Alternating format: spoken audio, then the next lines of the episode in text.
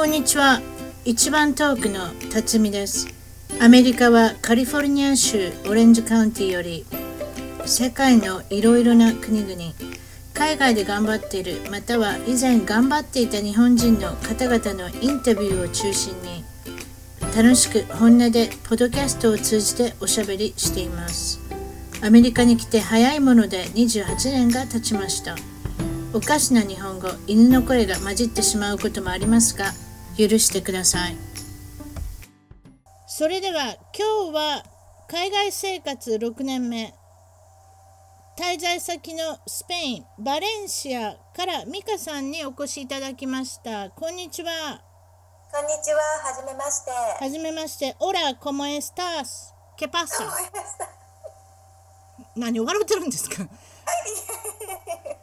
私のところもカリフォルニアですからね、メキシカンの方がいらっしゃるんでね、これぐらいはできるんですよ。オラケパサとかね、ムエビエンとかそうなんですよね。ちょっとあなたのその本場の感じ言ってみてください。どういう風に。同じです。オラケタ。そうですか。やっぱり一緒なんですね。はい、同じですね。よかった。そういうことです。笑いから入って笑ってもらってありがたいです。はい、ありがとうございます。でもちょっとね、スペインといえば思い出すものっていうのちょっとね、はい、ググってみたんですけど、はい、闘牛有名ですね、はい、そうですね、よくでなんかイメージされますよね。7月ぐらいになんかすごい催し物がありますね。小さな道路に小さな道にこの牛走らしてなんか人々がなんか あれなんですか、あれパンプローナのお祭りじゃないかなと思うんですけれど、危ないですね、あれ見てたら。危ないですよね、あれちょっと死者とか怪我人が出るらしいので死者っていうのはあれですか、牛の角にやられるわけですかみたいですよ。牛の角なのか、もしくは体当たりでなんていうんですか、ビルと挟まれたりとか頭を打ってとか、あるみたいですね。なんかもうあれですね、あれ行く人の気が知れないですけど、男の人ばっかりですよね。あれ女の人は見ませんね、とりあえずはね。だからあれで結局、男らしさを見せるんでしょうね、モテたかったらね。多分そういうのも入ってるんでしょうね。それで本当にモテるのかは不思議ですけれど。いや分からない。でもそれで怪我してね、ちょっと体悪くしたらね、そうしたらちょっとなんか良くない気がしますけどね。健康だったらいいですけどね。ですね。私はまだ見に行ったことないんですけど、そうですか。行ったことがあるっていう、こちらに住んでる日本人の方から話は聞いたことがあります。そうですね。私の主人の友達一人行ったのいますね。一応怪我して帰ってこなかったみたいですけどね。で、あとはフラメンコ有名ですね。そうですね。フラメンコは南スペイン側のセビーヤっていう町というか都市が元になってるんですけれども、そこほなやっぱり小さい子でもこう習い始めるわけですか。フラメンコっていうのは結構、そうですね、はい、セビーヤの都市に住んでる、その地方に住んでる人たちにとっては、こう伝統舞踊みたいな形なので、習ってる人も多いですね。ということはスペイン全域じゃないんですね。そのセビーヤって、そういうことか、わかりました。あと調べたらシエスタ、お昼寝されるんですか。しますね。私それ聞きたかったんですけど、これ働いてる人も学校行ってる人もみんななんか何時間になったら寝るんですか。それで言うと実は寝てるわけではなくって、何してるの？もちろん寝てる人もいるんですが、日常生活的には、寝てるわけではなくて、大概なんていう個人商店っていうんですかね、個人で経営してるような小さいお店、結構こちらにまだ残ってるんですね。はい。でそういうお店たちは昼の2時から、5時まで3時間お店を閉めるんですね、でその間に家に帰って、食事してでまた戻ってきて5時から、再開。これお客さんは店主に合わせろってことですか。はい、お客さんたち側もみんなそのスケジュールで動いているので、例えば仕事が終わるのが2時とか2時半なんですよ、オフィスとかも。これ冗談じゃないですね。じゃないんです。はい。それでどうするんですか。オフィスの業種に、オフィスとか仕事の業種にもよりますし、あと都市部、いわゆる首都のマドリードとかだともうちょっと、なんていうんですかね、都市型の仕事スタイルなので、休憩時間は45分で、ほぼノンストップで、働くみたいな、夕方5時半とかまで働く。でも、地方都市の場合だとオフィスも一旦1時半とか2時で一旦仕事が止まって、はい、で近くに住んでる人多かったりするので、まあ、車で30分みたいな人も多いので、うん、家に帰って食事をする。あ、これ食事タイムですか？食事タイムなんです。だから移動時間と食事のタイムが3時間ぐらい設けられてるんですか？全部、はい、結局行きと帰りっていうか、そのオフィスを出てから、はいはいはいはい、家に帰って、家からまたオフィスまでの時間、往復の時間と、はい、家に帰って、食事の準備をして食事をするっていう時間も全て含んだ時間なんですね。それでこれ仕事はいつ終わるんですか？そんなに休んだら今度は。でその後の再開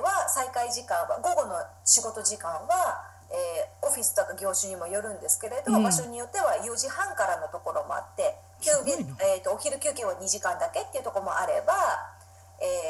5時半からとか5時、まあ、基本5時から、はい、お店とかは5時から夜8時までとか8時半まで開いていたりとかするんですね。オフィスもそんな感じですか？8時ぐらいまで開いてる。オフィスは、5時から7時とか7時半空いてるかなっていう感じですね。そしたら正味8時間、9時からこっちで9時から5時っていう8時間ってわけじゃないんですか？正味は同じなんですよ、8時間。しかしそんなに長いこと休んでたらなんか調子狂うような気がするけど、そうでもない。私もそう思っていたんですけれど、実はそう思ってたけれども、ブレイキングニュース、はい、どうなるんですか？そういうわけでもないらしく、もちろん慣れる人もいるでしょうけれど、でも小さい時からそうしてたらね、小さい時からそういう風にしてたらそうじゃないのかもしれないですね。そうですよね。だって学校でさえ1時に終わって3時から開始なんですもん。送り迎えが4回あるんです。だからすごいな、それもめんどくさいな、送り迎え4回っていうのもですよね。うわ、はい、家みんなで帰ってくるわけですね。そこであれですか、お昼ご飯を非常に重きに置いておられるんですね。そうですね。昔から伝わるスペインの、食事スタイルが、うん、夜ご飯とかよりは昼のランチが一番一日で大きい大事な食事なんですね。うん、なんか書いてありますよね、ググったらね。そういうふうに書いてたから、お、そういうことなんやと思って、はい、もうそういった意味では全然違いますね、他の諸国と比べてね。そうですね。ちょっと時間のスケジュールが狂いますね。まあ慣れれば慣れるでしょうけどね。慣れればそうですね、はい、うん、あと出てきたのは、はい、サングラダ・ファミリア、これ何ですか？あ、サグラダ・ファミリア、うん、そうなんです、ごめんなさい、発音が違います。要は 教会っていうか、なんていうんですかね、宗教の建造物っていうんですかね、礼拝堂みたいな、礼拝堂みたいなもの、はい、大きい建造物ですね。あ、それは建物か、分からなかった。あとはイベリコ豚って何ですか？イベリコ豚、それは有名なハモンセラーノでみんな分かりますかね。いわゆる生ハム、イタリア語だと生ハムみたいな。あ、プロシュートハムみたいな生ハムですか？はい、それプロシュートはイタリア語でプロシュートっていうんですけど、それがスペイン語になると、はい、イベリコ豚、はい、似たような種類のハムの形なんですけれど、ハモンセラーノってなって、日本やったらメロンの上に、はい、ペロッと乗ってるやつですね。そうですそうです。でイベリコハムっていうのは、イベリコっていう豚の種類ですね。要はブランド豚の名前ですね。はい、ブランド豚って面白いことやな、うん、なんですかね、はい、あとはサングリアっていう飲み物有名ですよね。そうですね、はい、これは日本でもちょっとよく知られてるんじゃないかなと思いますけど、赤ワインとオレンジジュースとかなんか果汁が入ってるんですか？はい、そうですね、フレッシュのオレンジジュース、バレンシアはオレンジ産地なので、バレンシアオレンジよく聞くもんね。はい、うん、ですよね、うん、いっぱい至るところに咲いてるっていうか、木がなっていて、うちの近所にも普通に木がなっていて、そうですか。でなんていうんですかね、通路に普通に道路のなんていう街路樹がオレンジの木で、うん、普通にオレンジがなってます。そうですか。私もね、オレンジカウンティーっていうところにいるんですよ。でオレンジカウンティーっていうのは郡ってことですね。はい、郡とか町とか、その区とかいうその郡ね、オレンジ郡っていうところにカリフォルニアにいるんですけれども、はい、名前の通り、はい、昔はたくさんオレンジが取れたんです。あ、今は違うんですか？今はね、土地が高くなってみんな農地全部売った方がそんな高いところでオレンジの木生やせてもね儲からんってことでねちょっとしょうがない結局土地売った方がねまあそれの方が儲かるってことでどんどん、まあ、畑というかその木がなくなっていったっていうのが現状なんですけどね。そうなんですか。だって前から聞きましたよ。よくカリフォルニアオレンジも有名ですよね。そうだからもうちょっと田舎の方になったのかな。でもまあ昔はたくさんあったっていう、今も名残が残ってますがね。でそれとちょっとやっぱり土地がないのでどんどんロサンゼルスの方からこう経済が落ちてきたって言えばそれまでなんですけどね、はい、あとは私が来た当時はあったんですよ、いっぱい。だからその20何年間の間に変わってしまったということですね。あと食べ物、パエリア、これ有名ですな。はい、そうですね。これどういうふうな感じで、この日本でも、ね、結構人気高いんじゃないですかね。お米料理で。お米って大切ですよね。なんかお米のある国に行ったらなんかちょっとホッとしますよね。それね、みんなそう言いますよね。なんかたとえそれが腰に敷きじゃなくてもね。あ、この人らお米食べは何なんですか。すみません、米派じゃなくて昔からパン派なんですね、はい、あなたパン派なんだって。あ、そしたら朝ごはんもパンから始まるっていう人でした。はい、昔から日本にいた時から逆にお米がちょっと重すぎて食べられないっていうか、ええ、ちょっと朝はいいやっていう感じですね。夜はどうなの？夜もパンの方が好まれたんですか？夜全体的に炭水化物をそんなに食べない生活だった気がします。おかずの方が好きなので、おかずばっかりに目がいって。それって体にいいんですよね。あれ炭水化物、今ある人に言わしたら炭水化物はそんなに良くないっていう人がいるじゃないですか。そしたらもう、そうなんですね。美香さんはもう何もやらなくても健康体っていうかね、そういう感じなのかもしれませんね。なんですかね、小さい頃から白いご飯、特にそんなに味があるわけじゃないから。うん、後でいいやってやっておかずばっかり食べてるとおかずでお腹いっぱいになるから、うん、結局ご飯あんま食べなかったなっていう感じです。いいですね。あなたのお母さんものすごく腕がいいんですね。多分いろんなおかずがあるからその炭水化物でごまかさなくていいっていうお母さんじゃないですか。いや、実はうちの母すごい料理苦手で。そうなんですか。まあ、でもパエリアたまに作らはるんですよね。なんか Twitter とかでもなんか写真載せてはりますもんね。はい、この間初めて我が家で作ってみました。初めてだったんですか、あの写真。すみません。なんか よく作っておられるのかと思ったらそうだったんですか。パエリアをオーダーというか予約しておいて、はい、何時になったら出来上がるから取りに来てっていうレストラン兼テイクアウェイみたいなお店があるんですね。いいですね。はい、そこでいつも頼んでたんですけど、はい、この間2週間3週間ほど前ですかね、うん、週末に初めて我が家で作ってみて。そうですか。それが初めてです。もうそこまでスペインを紹介していただいてありがたいですね。でもあなたのご出身はどこなんですか？これ日本の日本の千葉県です。松戸市ですね。はい、松戸市です。松戸市といえばじゃないしに、千葉県といえばディズニーランドね。そうですね。あと成田空港ね幕張メッセね。幕張メッセ、そうですね、はい、幕張メッセって幕張デッセじゃないんですねそれは関西弁ですね。なんですかこの幕張メッセって。何ですか幕張メッセは。ごめんなさい、私日本のこと分かってないの。あれだイベント会場のことですね。コンベンションセンターみたいな感じ。はい、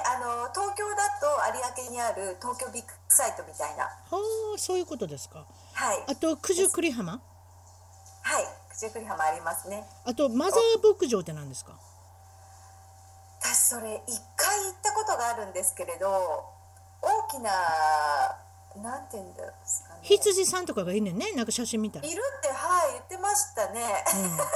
せん。いや構わない。まあ結局だからスイスのイメージをあれですかね、イメージしてなんかいきなりそういう羊さんとかそういうヤギさんとか連れてきたってそういう牧場ですかね。はい、ただあそこで取りたてっていうか絞りたての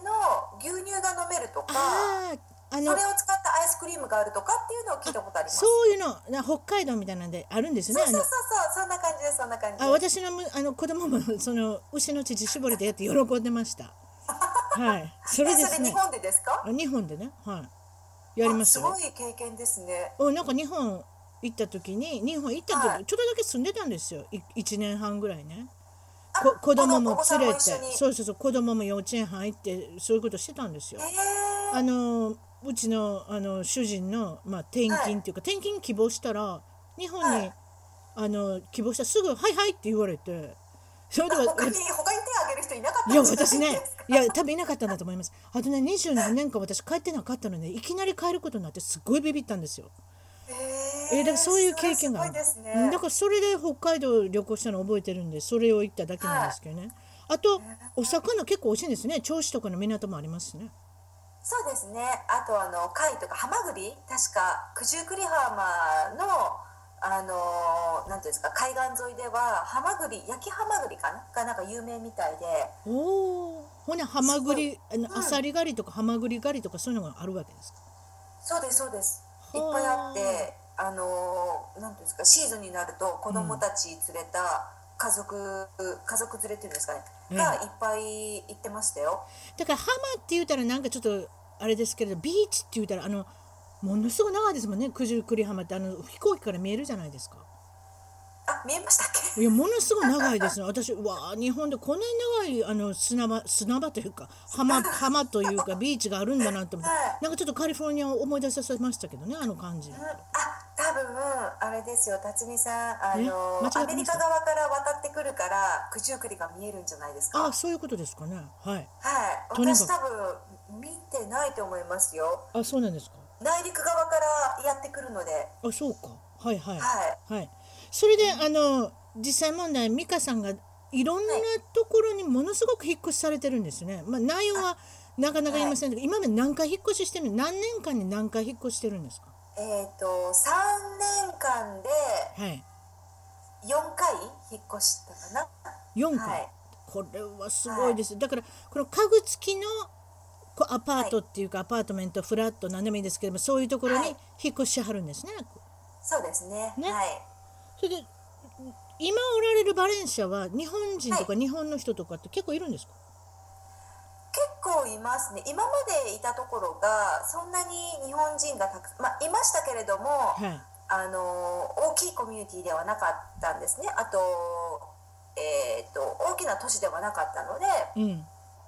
あんまり、いても10人とかだった、十数人だったんですけれど、うん、1個例外があって、フランスに住んでいた時は、はい、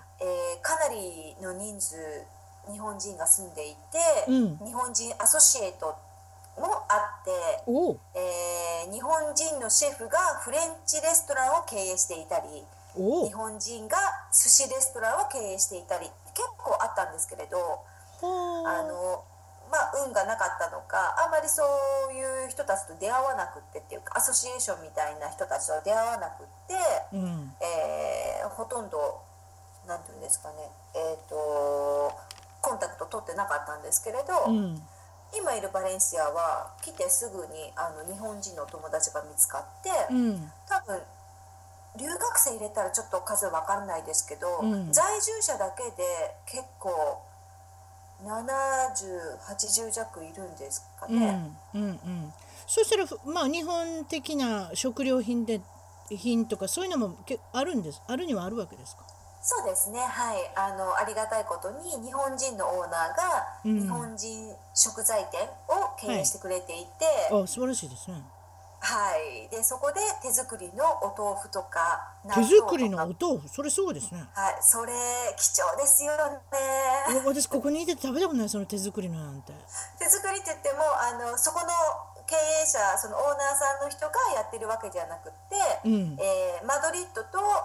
スペインの首都マドリードと、第2の都市バルセロナに、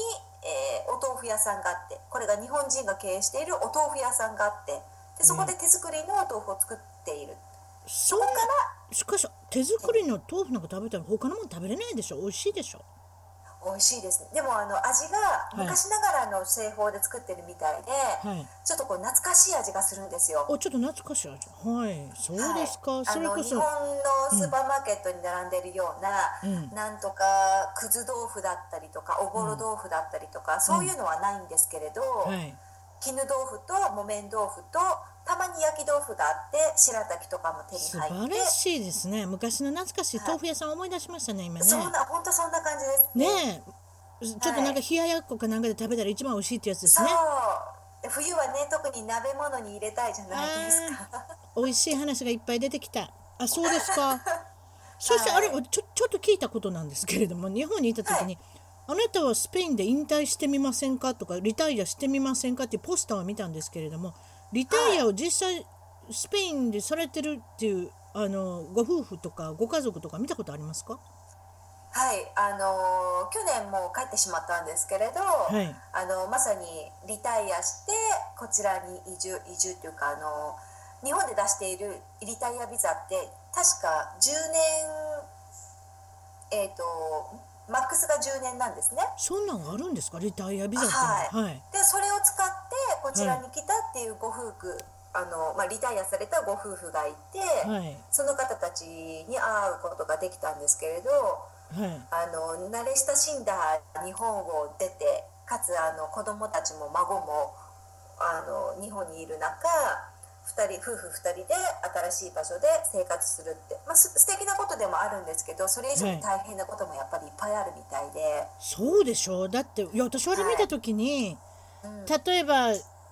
まあ、日本のもの少し変えるっておっしゃったからいいけど、例えば向こうでお友達ができなかったらどうしようとか、はい、あと毎日の生活だからやっぱり物価もねそんな高くないし住みやすいかもしれないですけれども、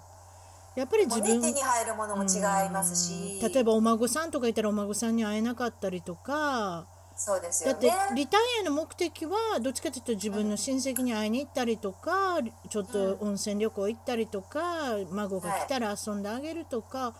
はい、やっぱりそういったことを考えるとやっぱり結構難しいと思うんですね。そうですね。そこに重きを置いた場合にはそうですね。ね、頻繁には帰れる距離ではないので、そういうこと例えば、まあ、きついですよね。ね、スカイプとかあるけれども、うん、それだけじゃなしに、はい、その土地に居つくってよりもどっちかって言ったらその年になるともう人に居つくっていうか、やっぱり自分の家族とかそういうの優先になってくるのかなと思って、その人結局帰ってしまったんですか？うん、そうですね。結局そのご夫婦ちょうどビザの更新も確か5年ごとにされてたみたいなんですけど、うん、はい、ビザの更新ちょうど申請したばっかりみたいな、その 2ヶ月くらい後にふと奥さん側の方がやっぱり日本がいいって思ったみたいで、日本帰られてね、はい、夏休みで日本に帰って、はい、孫たちに会ったり家族に会ったり、はい、で美味しい日本食が食べられたり、はい、まあ、今までも旅行されてきて何度もきっと味わったことなんでしょうけれど、はい、何かがきっかけでやっぱり帰りたいって思われたんでしょうね。そうですよね。はい。何だろう、またるような気がするな。うん。年末を待たずに戻られてしまいました。そういうこともあるんですね。やっぱね、でもまあ、はい、一度やってみたしね。これで逆にその日本のことが恋しくなって、日本の素晴らしさが分かった。それはそれでいいじゃないですか。はい。特に日本を離れるとね。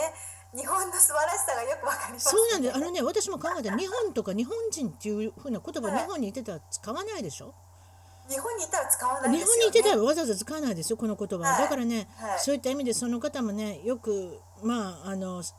行動されてこっちに来られたのもわかるんですけれど、また行動力で帰ったっていう方がそれはそれで素晴らしかったなと思うんですよね。うん、先ほど言ってた物価なんですけど、比較的他の北のヨーロッパ圏内よりは安いんですよね。そうですね。例えば食事しに行ったりとかっていうのも、はい、そうですね。特にスペインはヨーロッパ各国の中でも、物価が比較的安いフランスとかドイツ、イギリスに比べると全然安いので、うん、はい、まあ、その分給料平均とか違いますから全体的にお安くなる、はい、全てただそれが給料に占める割合、うん、物価の割合とか、うん、食費とか家賃とかの割合が変わるかっていうと、うん、おそらくそこまで大きくは変わらないと思うんですけれど、例えばその、まあ、スペイン料理の店に行ってお酒飲まなくて、はい、ご夫婦で2人で行ったらいくらぐらいで食べれるんですか？はい、食事ですよね、はい、夜のディナーですよね、レストランに、はいはい、レストランに行って、こちらの食事だとレストランだと大概1皿目2皿目でデザートカフェっていうのが一通りのコースなんですね。いいな、はいレストランだとお腹空いていたな、そんなこと言われたらあ、すいません、ごめんなさい。で他のなんかもうちょっとカジュアルなタパスバーとかだとそういう形式ではなくて、はい、もう好きなものをオーダーしたいだけすればいいんですけれど、あ、タパスね、ちょっと居酒屋みたいなやつね、小皿でどんどん取っていくやつね。そうです、そうです、はいはいはいはい、はい、それだともうちょっとこうカジュアルだし、小さいなんていうんですかね、一皿がちょっと小さめで、はい、もちろん少し安めでいろんなものが食べられてみんなでつまめる。そう、お腹いっぱい食べようと思ったら、はい、まあそんな高いとこじゃなかったら 4,5 千円持ってて2人で食べれるんですか？ 4,5 千、あ、タパスバーみたいなところだったらそうですね、大丈夫、はい、4,5 千円だと多分30ユーロぐらいなんですけれど、はい、30ユーロで大酒飲みじゃなくって大酒飲み、いやいや、夫婦2人で例えば2人で2杯ずつグラスワインを頼んで、はい、それも頼んで、ちょっとタパスいくつか頼んで、はい、いけるんじゃないですかね。それも頼んでお酒もついてきて 4,5 千円、それは安いですわ。はい、ワインいくらぐらいですかね、2ユーロとか下手すると1ユーロ台だったりとか、うん、本当？はい、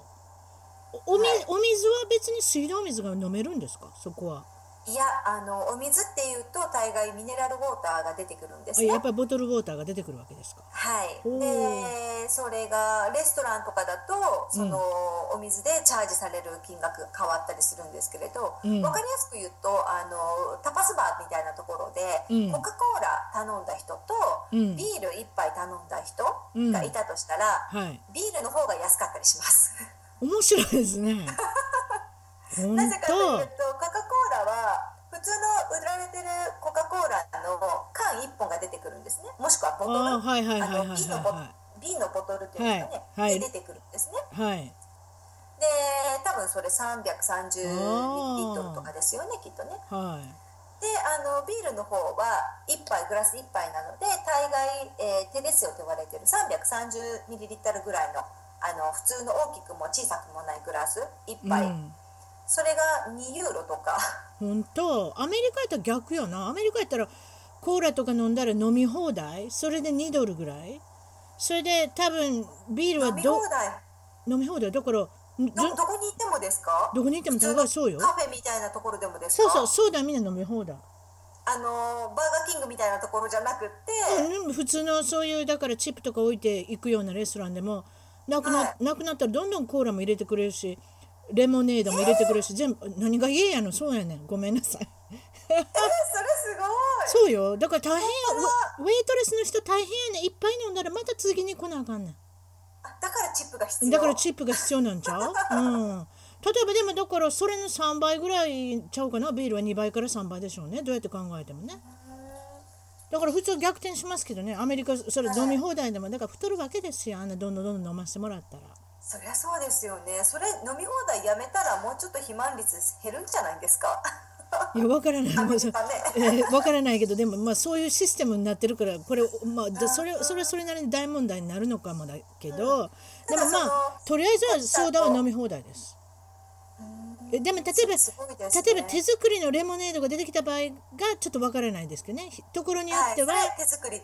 作りだから、ね、でもミニッツメイドとかそういう普通のコカ・コーラボトラーズみたいなのが、はい、市販で売られてるような、そうオールは飲み放題でしょ、はい、だってレモンが入ってるか入ってるかわからないような安いのは飲み放題、はい、うん、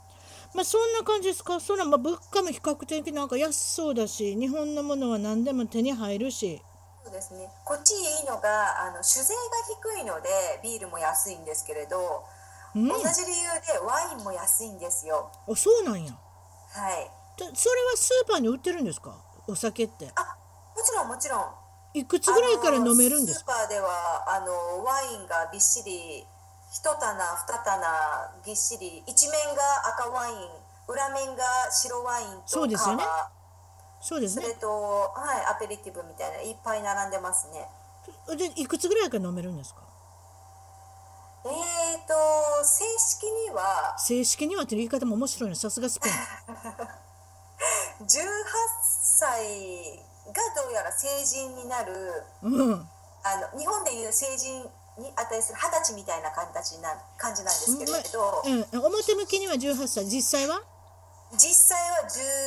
歳とか13歳ぐらいやな、やっぱりな、中学ぐらいからみんななんか、はい、だって中学校1年生2年生とかせやな、はい、だってお昼の3時間お昼費やしてたら何か飲まんのしゃあないもんなそこでもお母さんが監視してるからダメですよね、その時間帯。いや、まあそうか、あそうか、隠れて飲むってことか、みんなの前では飲まないのか。あそうか、一応18歳、でも18歳のやつを無理やり13歳にするってことできへんしね。でもなんとなく分かりますね、はい、あそうじゃお酒も安いってことや。はい、うん、本当に安い地元のワイン、ローカルワインっていうんですかね、はい、同じ州、はい、プロバンスの出身のワインとかだと本当2ユーロとか1ユーロ台とかでも売ってたりしますね、うん、それが美味しいかどうかは分かりません。いやそうです、ま、こっちでもね1ドル99っていうね、あそうそんな感じのやつです。2バックスチャックスっていうのがあるんですけれども、それは売れてるけれども、私料理とかに使ってますね、それ。そう本当に2ユーロぐらいのワインとか買ってちょっと好きじゃなかったなっていうワインとかは料理に使って、はい、料理で使いますね、うんうん、それで例えばこれ今聞いてたらフランスに行かれて、スペインに行かれて、はい、なんとドバイも少し、まあ、訪ねられて、そういうことしてると、はい、それと日本とこの4つこう比べた場合なんか違いというか、はい、なんかありますか？どこが暮らしやすい、暮らしにくい、言い悪いじゃなしに、この暮らしやすい、ね、暮らしにくい、その土地に、うん、ね、いいとこと悪いとこもちろんあると思うんですけど、フランスはどうでしたか？フランスは正直に言うとですね、あまり好きじゃなかったですね、はい、あそうフランス語ができなかったらちょっと難しいでしょ、あの国は。それ以前の問題っていうんですかねちょっと教えてください。別にそれもちろんフランス語できればもちろんいいんですけれど、はい、それ以前に国民性っていうか雰囲気っていうんですかね、人々の、はい、どんな感じですか？なんていうんですかね、まあ、一般的に言われているようなツンケンしてるんですか？ちょっとツンケン、鼻が高い、そうですね、はい、あんまりこう言葉にするとよろしくない。いや私が言いますから大丈夫です、はい、私も同じこと思ってるんで、はい、多分そうなんだなと思って、おそらくフランス人の国民性はっていうと、世界中で9割の人がこう答えるだろうと思われる、内容がその通りのことが起こっている、なんかツイッターでとかでもよく書いてあるけれども、はい、この間面白かったのがなんかちょっと待って、はい、ちゃんと計算ちゃんと分からなきゃ。でもなんかフランスの人はやっぱり結局自分が一番と思ってるんですよ。あはい、うん、そうですね、そうと思う、はい、うん、でもそれはよくでもね、私パリスとその、はい、南のニースね、はい、あの辺あるじゃないですか、はい、行ってみたんです。これまた違いましたね、人の感じ全然違いますね。南フランスやったら私行けそうな気がしたわ。南フランスでも私はそれを感じたので、あそれを感じて、あそうか私やっぱり南フランスにいたの1週間ぐらいだからあんまりあれですね、役に立ちませんね。でもでもそうか、フランスを知っていて、うん、パリスから次じゃあ南フランスの方に行った人は、うん、あなんて人たち人々が優しいんだろうと思うのかもしれないですね。ちょっと田舎の感じですね、やっぱりそのフランス人というよりもその大都市の人の人格っていうのかな、やっぱりそれはあるじゃないですか。ありますね、重なりますね、うんうん、はい、だからまあそういう意味ではその私は比較的やりにくい国だなと思ったんです、正直やっぱりフランスっていうのは。あそうです、私も同じことを思いました。それでね、なんでそう思ったかって比べる国があったからよ。だからあなたにとってはスペインっていう国があったでしょ。そうですね、だからやっぱりそういうことで比べてしまったらってだけなんですけれども、でもそうですね、あれという言い方しちゃいかんけど、フランスですごく幸せなことは幸せと思いますけれどもね、それが好きだったらもちろん、うん、本当にフランスが大好きでここに住んでいたいって思う人ももちろん中にもたくさんいると思うんですよ。いやそうだと思います、はいはい、そういう人たちにとってはフランスに住むってすごい素敵っていうか幸せなことなんだと思います。フランス語って難しいでしょ、それに。そうですね、学ぶのね。じゃじゃじゃじゃじゃって言ってますもんね。じゃじゃじゃじゃじゃ、はい、違います？はい、ボンジョーってジョーって言ってるじゃないですか。その言い方が、ね、言い方が非常に難しい。フランス人が私フランス語できなかった時にとりあえず英語でトライしてみるんですよ、はい、最初に。わかりました。で、見かけがほらヨーロッパ人じゃないので、はい、英語でトライすると大概観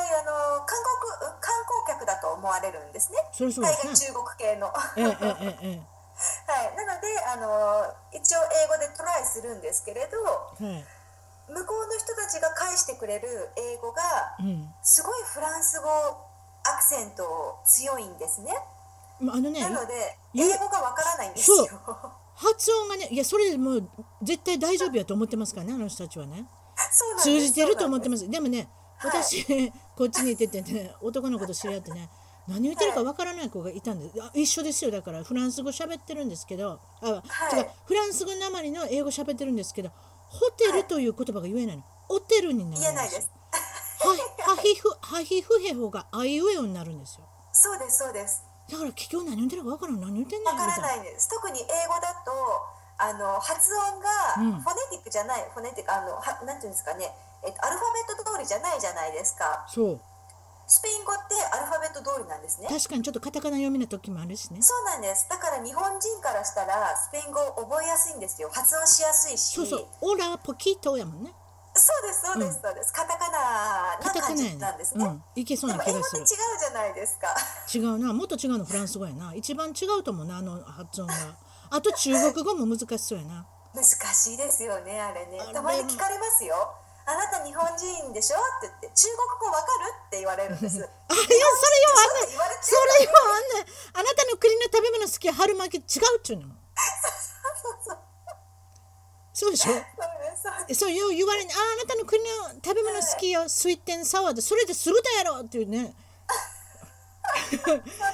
あるでしょ。ごめんなさい、ちょっと発狂しましたけど。本当によく聞かれますね、中国語読めるって言われて。いやでもそれ中国語でしょって思って。いや美香さん、こういうことなんですよ。4人に1人は中国人ですよ、今世界で。そうです、本当に。6人に1人はインド人でしょ。でもどうやって見ても私たちインド人じゃないから、とりあえずは中国で行っとこうかなって、はい、やっぱそういうノリなんですよ。いや面白い人だな、はい、でもよう見てますね、やっぱね、いろんなところね。あ、それで、はい、でもでご主人がこれまたご主人って言っていいんですよね。ご結婚されてる、はいはい、結局ご結婚されたから今スペインに、まあそういうことになるんですけれども、はい、ご主人はまたこれ変わってて、イギリス人でスペインで育っておられるんですね。そうですね、はい、お父さんがイギリス人で、お母さんが、フランス人。おフランスですか、お母さん。おフランスですね。でこれ家族では何語を喋ってはったんですか。はい、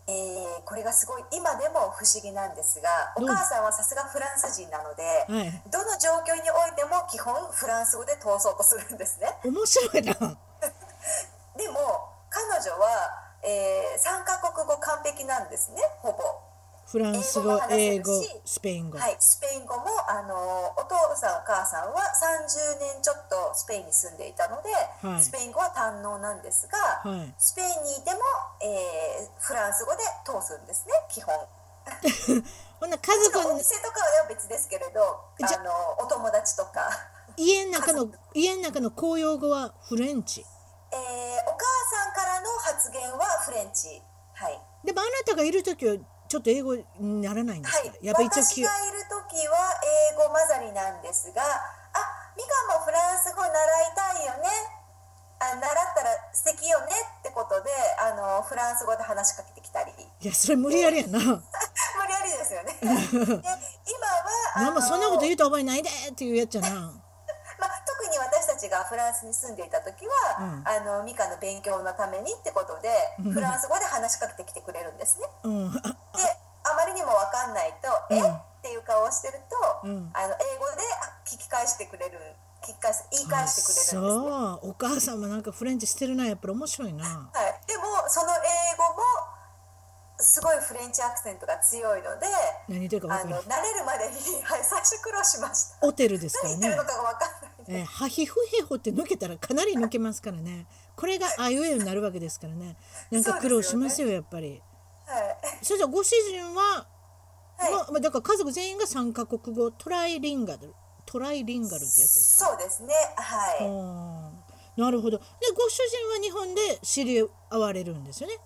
ちょっとその話聞かせていただいていいですか。ちょっとだいぶ戻りますけど、その東京で暮らしておられたんですね。松戸を出られて東京で暮らしておられて、あるきっかけ仕事をして自分で一人暮らししてたのが東京で、そういうことですね。はい、であるきっかけでご主人と知り合われるってそういうことですか。そうですね。はい。はい、どういうきっかけ？そのあるきっかけっていうのが、うん、スペイン間違ったワールドカップの、うん、準々決勝だからの試合が夜中にあるっていう日で、うん、それがスペイン戦と、スペイン対どっかの国と、はい、日本対どっかの国っていう、はい、何回戦かなんていうんですか、一晩で何回戦も放送するっていう日だったんですね。はいはいはいはい、準々決勝とか準決勝って結構ありますよね。そういうヨーロッパの人サッカーにかけてますからね。そうですね。それを見なきゃいけない。それを見なきゃいけないので、お友達のところに見に来るんですか。はい。ご主人が。それでたまたま、はい、近くに友達が住んでいて、はい、でその夫婦同い年のお友達で、うん、うちでサッカー見る予定だから寄ってけばって単純に言われて、はい、特に何かがあるっていうわけでもなく、単純に寄ってけばっていう。ああ、寄ってけばってご主人がおられたんですか、そこに。そうなんです。行ったらあれ。一人知らない人がいるなと思ったら、はい、彼だったんです。あ、そうなんですか。まあ、そこで意気投合されて、はい、そうですね。ってことですね。私もサッカー好きだったので、はい、すごい詳しいわけじゃないんですけれど、はい、サッカー好きだので、いやワールドカップも格別ですもん、やっぱり。ですよね。もうアメリカ人でもにわかファンになってますから、今までにわかファンばっかりですよ、ワールドカップとなれば。その時はどっちを応援してるんですか？アメリカの人はアメリカを応援するよ。どういうこと？あ、私日本に決まってるやん、その。やっぱり。っていうかアメリカも弱そうだけど、日本もなんかねちょっと頑張ってほしいじゃないですか、やっぱりその、はい、やっぱりスポーツで頑張ってるって種目を見つけたら私はもう日本ですよ、やっぱり。ああ。日本びいきになりますよね。なるほど。だから私多分、うん、それ。スペイン対日本どっち応援するかって言われたら、例えばサッカーのね、はい、試合だったとしたら、おそらくスペインを応援しますね。あ、そうなんや。だって今もう分かんないですもん、日本人の選手たち。ああ、そうか。私なんか全然分かってないもん。だからもう全く分かんないので、たまにほらニュースとかで目にするから、あ、スペインのこの選手ね、あ、どこのチームの人ねとか分かってる人とか。私なんか何も分かってない。ただ私はただ旗を見て判断してるだけで、そんな選手なんか何も分かってないんですよ。白と赤の旗見たらちょっとはい、なんていうんですかね、この私も日本国民としてみたいな、そういうところが出てくる。ただそれだけなんですけど、それでまあ、はい、ご主人とお付き合いが始まって、それではい、結婚日本でされるんですか？どちらでどうなってるんですか？結婚入籍をしたのは結果的にフランスに住んでた時でした。あ、そうなんですか。でも、はい、ご主人が先にスペインに行っておられて、あなた追いかける形で行くんですよね。そうですね。1ヶ月だけずらして、っていうのもスペインに行くって決めてからはい、その時の、彼がやっていた仕事とか業界が、はい、結構なんていうんですかね、スピード感が速くって決まったらすぐ動くっていう感じの業界なんですね。うんうん、でもうその仕事が決まったら、じゃあ来週からもう現場入ってっていう形で、じゃあすぐ行かなきゃいけないっていう話だったんですけど、私その時日本で仕事をしていたので、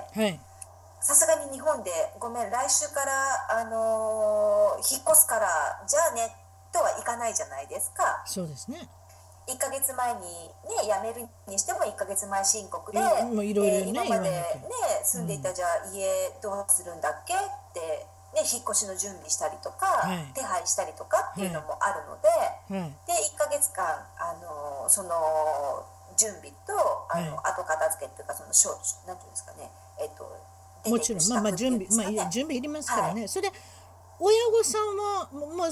婚約するにあたってとか結婚するにあたってとか、それは別に了解は結構早く取れたんですか？ OK みたいな感じだった。それともね、美香さん一人娘がちょっとどうか分かりませんけれども、大事なお嬢様がその、ね、日本を後にして行かれるの止められたの、その辺まで教えてください。大丈夫ですか？その時は、もちろんなんていうんですかね、正式には婚約はしてなかったんですけれども、彼の仕事の都合でスペインに行ってみるってで最初に 3ヶ月間住んで、嫌かもしれないし確かに好きかもしれない、そうで嫌だったら帰ってくればいいし、はいはい、で行けそうだなって思ったら現地でビザの申請、彼スペイン人ではないものの、ヨーロッパ圏内ってなんていうんですか、協定というかルールが同じだったりするんですね。あ、そうなんです。なので、はいはい、ヨーロッパにの国籍というか、例えばイギリス人にしてもフランス人にしても、フランス国籍であっても、イギリス国籍であってもドイツ国籍であっても、ヨーロッパ圏内 EU 連合、そうですね、 EU 圏内だったら大丈夫、はい、どこに住んでてもいいんですよ、合法的に。うまくできてますね、やっぱりね。はい。なのでそれもあって、彼はスペイン人ではないけれども、合法的にヨーロッパ圏内に住むことができる権利がある人、なのでその人に付随するっていう形でビザの申請を始めて、でそこがなかなかさすがスペイン、ちょっとなんていうんですかね、ペーパーワークうまく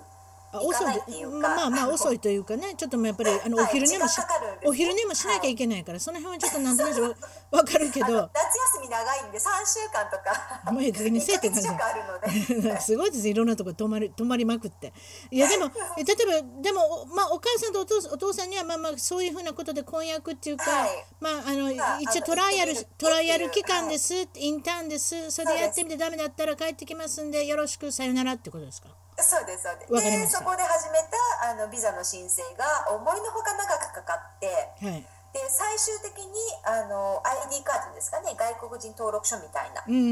自分の ID カードが原本そのものが自分の手元に来たのが、申請を始めてから10ヶ月後だったんですね。何やそれ、本当？なのでその間はもちろんプロセス踏んでるので、警察とかに止められたらもちろん申請書類全部出せるし、弁護士にもお願いしていたので、特に違法ではない、なんていうんですかね、違法滞在にはならない、しかしご苦労のことですね。それでかいつまんで言わせていただきますと、はい、さあ東京から出ていくぞってその日、羽田に行くぞっていう日に大変なことが起こるんですね、はい、これを言ってほしいんです。そうです。出発前の12時間前に、はい、東日本大震災でしたっけ、福島の大震災が起こってですね、でその時私東京の、中央区で八戸っていう築地の、お魚のマーケット、築地市場の隣の町っていうんですかね、はい、隣町に住んでたんですね、はい、でそこでもすごい揺れて、でこれはちょっと身の危険っていうか、あれ私これ飛行機に乗るどころか生命が危ないんではないかって思うぐらい。その時なんか不動産屋の人となんか片付けとかしてたんですね、最後の手続きを、はい、違いました？そうですね、だから一人で実際にあったわけじゃないし、はい、その隣にその不動産屋のお兄さんもいたんですか？はい、正確に言うとリサイクルをお願いしていった家具とか引き取ってくれるリサイクルの業者の人だったんですけれど、はい、その人がユニフォーム着て一緒におられたわけですね。どうせユニフォーム着てるでしょ、日本人。後片付けっていうかね、荷物を引き渡してる最中だったんです、はい、そのお兄さんが1人2人2人です2人で、あなたがその隣でダダダダダダって揺れたんですか？これ何階建ての家だところなんですか？20階建てのうち私の家が12階だったんですね。ものすごい揺れたでしょ、12階だ。すごい揺れましたね。いやこれはもうびっくりしました。あとちょっと経験したことない揺れだったので。っていうか東京っていう環境ね、何回かいつも揺れてるでしょうけど、はい、これは一生に一回の揺れやっていうのがもう分かりますもんね。何かが違うって感じでしたね。でその業者のお兄さんもお客さんこれマジでやばいですよって言って、避難した方がいいです、避難した方がいいです、出た方がいいって、はい、でもあなたも悟られてでもあなたもこれからどうやってでも羽田に行きたくなるっていうか、行かなきゃいけないですもんね。はい、もちろんね。でパッと考えることは、これ電車止まってるなとか、道路もそういうことでしょ。マンション の敷地の外を見ると、うん、みんな住居の人とか、うん、あとオフィスビルもあったりしたんですけど、近所に、うんうん、で結構みんなタワーマンションで60階建てみたいなのが周り多かったんですね、うん、で多くの人が避難でも外に出ていて、うん、で近くに幹線道路があったんですけれども、うん、どうやらもう車が動いてないっぽい雰囲気がうちからも分かっていて、そうですよ、それこそなんていうんですかね、プップーっていうなんていうんでしたっけ、クラクション、あ、はいはい、うん、がすごいいっぱい聞こえていたりとか、うん、なんか近くを通ってる車に聞くと動いてないよ、もう結局もうパニックってるわけですよ、その地域も。そうです、うん、はい。だからみんなもこれ車で逃げた方がいいのか、それとも歩いといた方がいいのか、それとも止まっといた方がいいのか、もうそういうことをもう全部一色で考えると、はい、結局そういう状態になるわけですよ。はい、それでどうやってでもあなた成田じゃない、羽田に行きたいからあれでしょ、はい、その2人のお兄さんに頼むんですよね。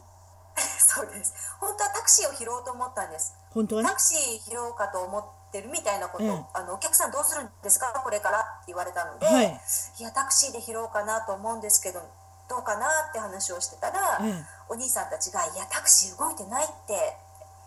でこの状況じゃ車あってもタクシー多分やってないよ、タクシーってほらお金儲けでやってるじゃないですか。そうね、自分たちがね日常生活で使ってるわけではないですよね。そうそうそうそう、商業目的の車なので、だからお金にならなかったらやめるでしょ誰も。ですよね、っていうかその人たちもきっと帰りますよね。いやお家帰りたいでしょ、とりあえずで命あってのお仕事ですから、はい、なのでそういうことタクシー無理だと思うよって言われて、そしたら美香ちゃんはどうしたんですか。いやあなたをスカウトしますからお願いしますって言ったんですか。そうすごいな、それさっさと言ってください。それ待ってたんですもん。その時はもうなんていうんですかね、もうそれしか方法がないから。それでなんて言ってきたんですか。そのユニフォームの着たそのリサイクルのお兄さんたちは、はい、と思ったでしょうね、向こうも。ねえ、でもすいません申し訳ないけど同じその彼らの会社も同じ方向だったんですね。都心に戻らなきゃいけない人たちだったんですよ。羽田の方に行くついでに。はい、ついでにすいません回り道だけど羽田空港寄ってもらえませんかすっごい回り道やぞそれに命かけていかなあかんねんぞ。これでいくらオファーしたんですか。もう向こう側もお兄さんたちももう2つ返事で快くもちろんよ、おやってもちろんいいですよって言って、うん、ほんで何、はい、あなた一応オファーしたんやろ、お金を。はい、しました、もちろん。いくら言うたん、いくらで言うたん。いやお金払うからって言ったらお金はいらない、いくらとは言わなかったんですけど、その辺がやっぱり日本じゃない、いらないって、うん、はい、もういらないからこの状況で、うん、まあ他の状況だったら日常的なことだったらもしかしたら、うん、僕たちもお金もらったりするかもしれない、冗談っぽく言ったんですけど、この状況でこの生死を共にした、一緒に1回あるかないかのこの状況で、まあ、それはできません。で美香ちゃんは安全に送り届けますからそんなこと言わないでください、私のこの行為でやらさせてくださいって言ったんですか。はい、そんな感じですね。もうでも生死を共にした仲じゃないですか。うまいこと言うな。でも一応言うてみてもしまったこと言うたと思ってるやろな。でしょうね。ひょっとしたら道とか割れてたらドライするんですから、道割れてたらあれですよ、車とかと一緒に美香さんと一緒にあれですよ、ハマってしまうんですよ、ハマってしまう。そしたらもう私歩いてきますけどね。命あってのリサイクル業のあれじゃないですか、ユニフォームがまた明日着れるのが着れないかもしれない。いやそうですか、はい、それで結局あれですか、羽田まで連れてもらったんですか。無事に、はい、時間はかかりましたけど通常だと30、40分弱ぐらいで空港行けるんですけれど、私の家からね、うん、はい、タクシーででそれが3時間ちょっとかなかかりましたけれど、よくでも無事に行きましたね。またでもガソリンもようあったな。本当そんな急に言われて3時間もおったらガソリンのことまず考えるのは私やったら素晴らしいですね。でもそれででももちろんあれでしょ、飛行機なんか動いてないでしょ。そうです、結局空港入り、夜中に空港入りしたんです。夜中っていうかもうその日は10時ぐらい、夜の10時ぐらいにかなり早く着いて、うん、で空港入りしたんですけれど、はい、飛行機の便が朝6時だったので、はい、まだ情報が何も入ってないって言われたんですよ、はい、なんていうんですか、スタッフの人たち、まあ、でもまあとりあえず空港で待ってたらいつか行くやろと。そうです、そういうことね、お金もあるし、はい、でご主人はその時分かってたんですか？あなたがその地震に遭ってるってなんかテキストとかなんかやってたんですか？私がその地震に遭った瞬間、はい、すぐに避難して外に出た瞬間に、はい、携帯で国際電話かけて、はい、でその時、ちょうどスペインは朝7時半かな、7時ぐらいだったんですね、はい、7時か7時半ぐらい でちょうど、仕事場に向かう途中で車を運転してたらしいんですよ彼は、うん、で、鳴ってる携帯を見たら、うん、番号が81で始まる電話番号だから何かおかしいと思って、あ、これきっとミカからだって思ったらしく、うん、取ったら、はいはい、私がもうほんと半泣きの状態で、うん、今すごい状況になってるっていう電話をしたら地震でびっくりしたみたいで、はい、でもオフィス着いた瞬間に、はい、インターネットを BBC ニュースを調べたら、いやもうこっちでも日本がすごいことになってるっていうニュースで、いやすごかったんですよ。私ねその日に、ね、その日にね夜の10時ぐらいだったんですね、はい、で CNN のニュース見てたんですよ。私あんま見ないんですよ、はい、CNN たまたまこうフリップしてたんで、結局だからチャンネルパチパチやってたんですよ、そしたら、はいはい、どこかで、はい、その津波の感じを見せてるわけですよ、はい、もう地震終わって津波の状態ね、はい、それで私うちの旦那大概夕食食べた後に眠くなるのですぐ寝てしまうんですよ、はい、で、はい、よし叩き起こしたもんこれ見てってそしたらなんて言うだと思います？もうやめて、たかが映画見てるぐらいでお子さんと言っててまたいびきかいて寝たんですよ。映画だと思いますよね。映画だと思ったんだして、ほんで私が違うやんほら見てって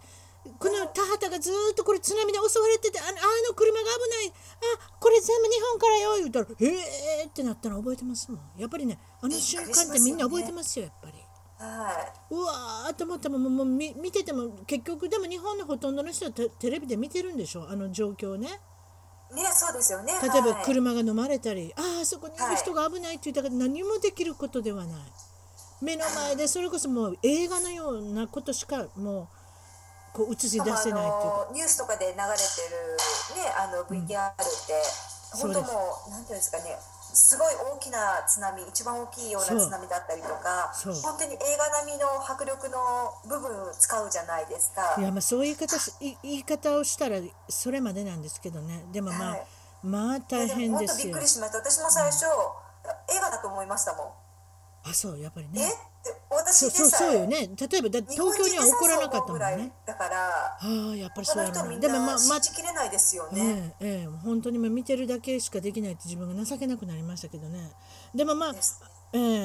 そうこうしてる間にあとご主人がドバイっていう国、これはご主人もちょっと面白い人で面白くはないです。アメリカの会社にあれなんですね。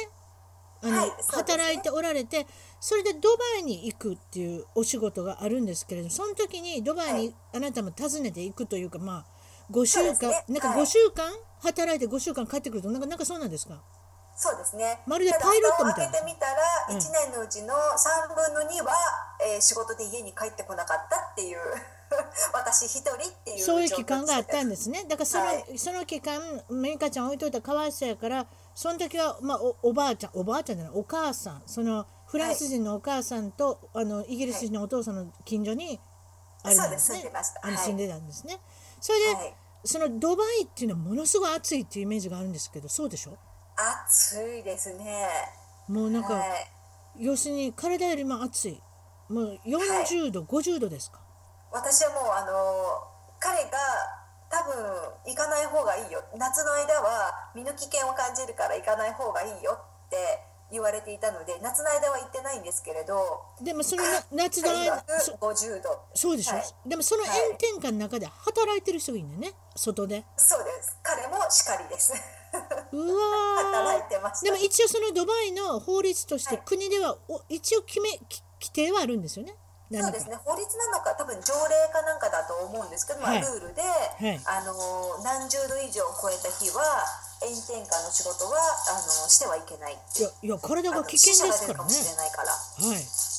でもそういうのはなんかこの間おっしゃってたのは、移民の人はあんまりそういうことは分かってないので使うだけ使うってことですか？そうですね、多分その条例が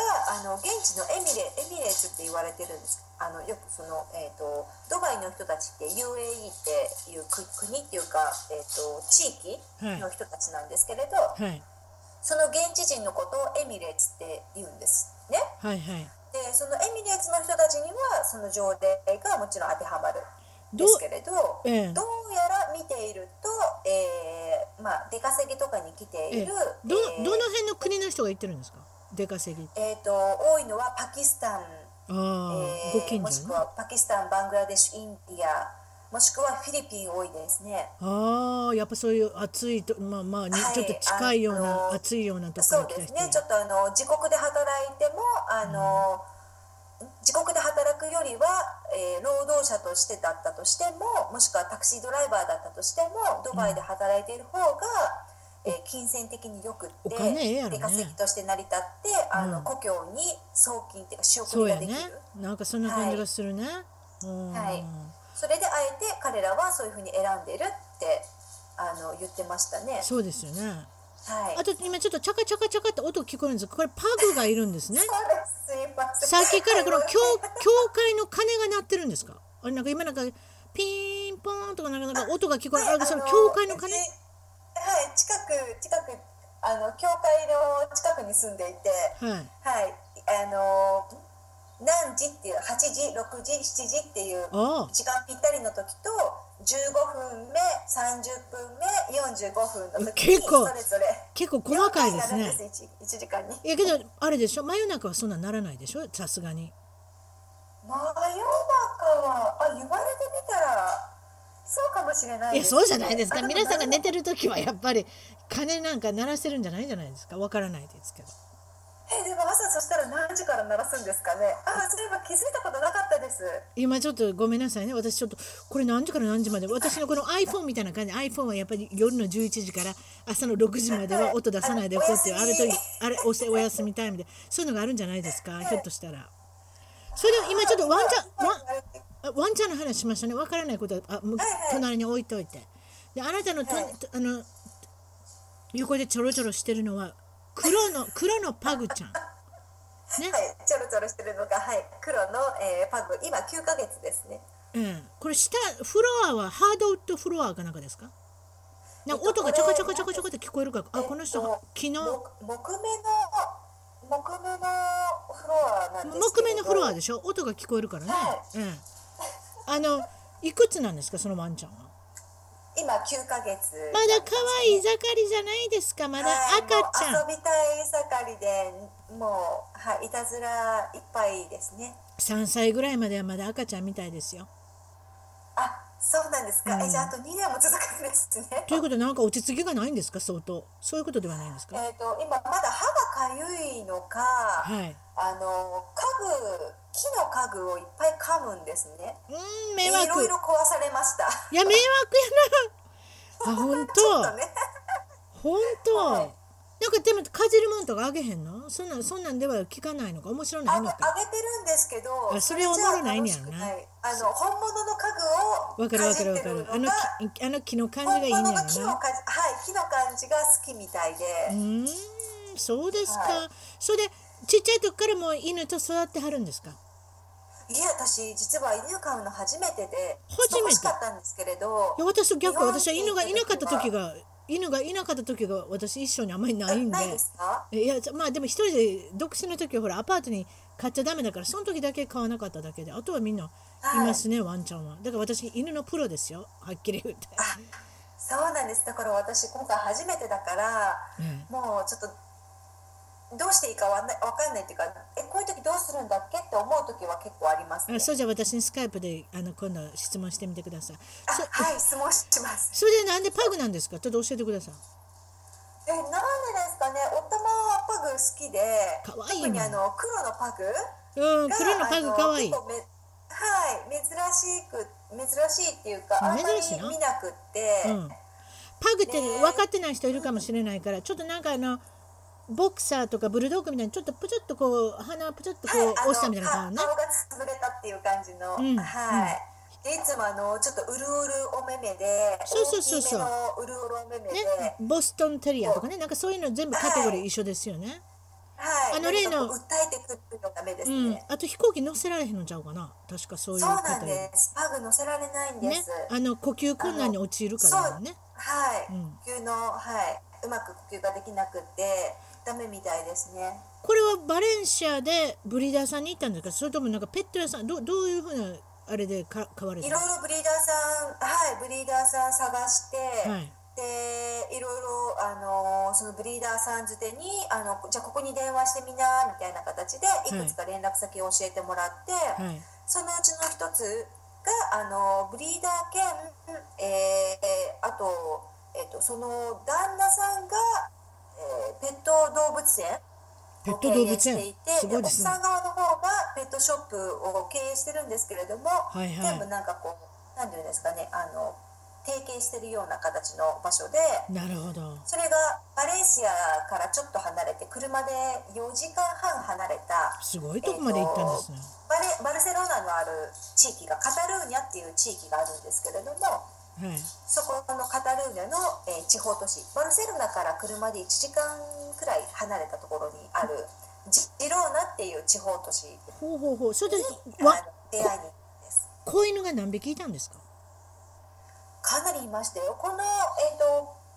同じ黒パグの同じ兄弟姉妹が4匹、全部で4匹。それじゃ4匹の中から選べたんですか。そうです。男の子2人女の子2人だった。どうやって選んだんですか。どうやって、この性格とかあるじゃないですか。雰囲気ですね。この子寝ていたんですけれど、起きていた男の子もいたんですが、はい、彼がこの子がいいって言って寝てるところ、ご主人がちょうどシエスタから目が覚めたばっかりのところの、この子を取り上げてかこう抱っこして、はい、そのなんていうんですかね、フィーリングっていうんですかね、はい、この子がいいって言って。そうですね、そんなもんですね。4匹とか一気に見たらなんとなしね、プッと見てしまうっていうのがあるので、はい、多分それにされたんでしょうね。そうですそうです、はい、はあ、いやそれでね、はい、もうなかなか最後になってきたんですけれども、最後に聞いてることで、はい、ドラえもんってご存知ですね。誰でも知ってますけれど、青い人ね、青い漫画の子ね、はい、ドラえもんの中でどこでもドアっていうのがあるんですけど、それにはい、ドアに頼んで、今、はい、24時間日本に帰って、また帰ってバレンシアに帰ってこれるとしたら、まず何をしますか。さあ、朝起きて日本で起きるってことに仮定したら、まず朝起きて何しますか。どこでもドアで使っていく場所ですよね、うんうん、ちょうど今最近日本の、新鮮な海鮮が食べれる北海道の話をよくしてたんですね。なので、うん、はい、新鮮な、魚介類を食べに北海道に行きたいですね。北海道で朝目覚めて温泉かなんか行きますか。そしたらもちろん行きますね。そうそう、温泉の旅館というか、はい、ホテルで目覚めて、まずはい、何をする。そこのお食事を食べて、多分旅館では食べず、はい、どこで食べるの？朝一番になんていうんですかね、市場、お魚の市場、あ、いいな、にカレー行きたいって言ってるので、はい、見せてあげたいですね。どれだけ新鮮なのかっていうのを、もう材料が豊富ですから、はい、北海道は行きましたけど、はい、それでどうするんですか？え？北海道行きましたよ。北海道どの辺に行ったのかな、はい、ちょっとなんか半分ぐらい上の方回ったんですよ、確か。ちょっと今知床とか、はい、あの辺に行ったんじゃないかな、釧路とか、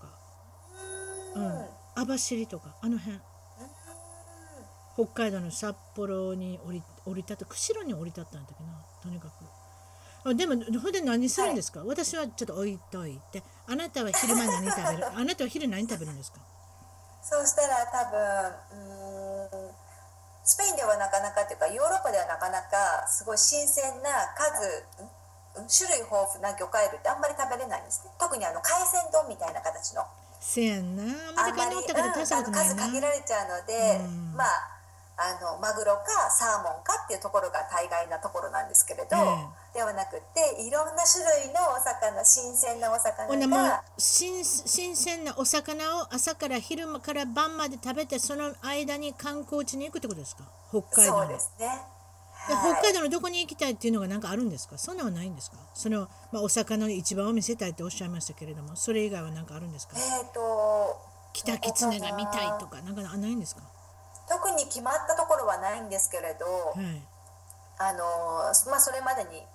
リサーチして、そうですね、ここの市場とここの市場とここの市場、北海道ね、広くてもどこでもドアあったらどこでも、ね、一周で、ね、北と南行けるじゃないですか。そう、お土産も楽しい、お土産も楽しいですよ。ね、北海道自体はね、そんなに美味しいもんってないんですよ。はい、でも、はい、その人間が味を加えたものがあんまり美味しくないの、はっきり言って。でも材料が美味しい、ね、うん、だから材料が美味しい、うどん食べてもそば食べてもあんまり美味しなかったしね。でもね、はい、その材料が豊富なんですよ。ウニがあったり、鮭があったり、貝柱が出てきたり、新鮮なじゃがいもを茹でただけとか、なんかそういうことなんです。もうだからすごい美味しいじゃないですか。そう、トウモロコシただ焼いただけなんだけど、何か違うとか、そうだからもう材料で、もう品質材料で勝負なんですよ。うん、うん、はい、だそういうのをちょっと味わいたいですね、たまには。あともう一つなんですけど、これ、はい、みんなに聞いてるんですが、海外で頑張ってる、またこれから海外に行く人とかね、そういった方に、はい、まあ、日本人の皆さんにメッセージとかアドバイスとかありますか？アドバイスっていうか、私の経験、そういうことです。ですね。はい、師匠。はい、で、はい、そうですね。一番最初にやっぱり思ったのが、はい、やっぱり海外に出るって多少憧れる部分あった、私もあったんですね。あ、スペインに行くんだ、スペインってどんなところだろうとか、うん、結構こうワクワクキラキラしてるイメージの方がやっぱり強くって、自分自身の中で、そうですね、はい、はい、やっぱこう日本とは違う新しい場所に、新天地なんだけどそもそも日本ではないところで生活するってことに、はい、ワクワクしたりキラキラしたりってことがやっぱり大きかったんですけれど、はい、その期待があまりにも大きすぎて、はい、実際の現実、現地に住んでからの現実とのギャップが、はいはい、こう大きくなってしまったんですね、私の場合、はい、でそこのギャップに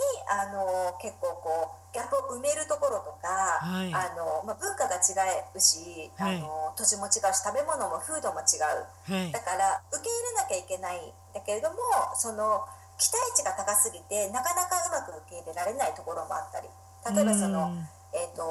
日本でいう、サービスだったりとか、日本人からしたら当たり前の丁寧なサービスはこちらではほぼ望めないので、例えばそこを受け止めるのに、なんであの人あんなに態度悪いのとか、店員さんなのにとか、だから尺度日本の尺度で言ったら期待外れというか、少しだから郷にいれば郷に従いでしたっけ、そういう言葉ですね。そうです、結局そういう風な形、はい、そういう風なぐらいの気分で行った方がいいってことですね。そうですね、はい、なので、まあ、期待はもちろん期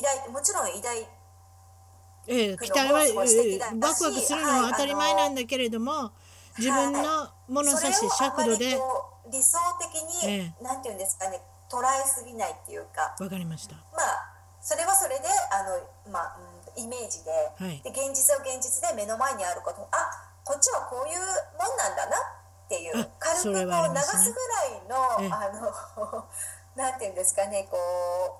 う何でも来いみたいな、そうですね、アジャストして小さいこと考えてなくても何でも来いやみたいなぐらいの方が、あまりこうくよくよしたりとかしなくていいかなって思う。今わかりました。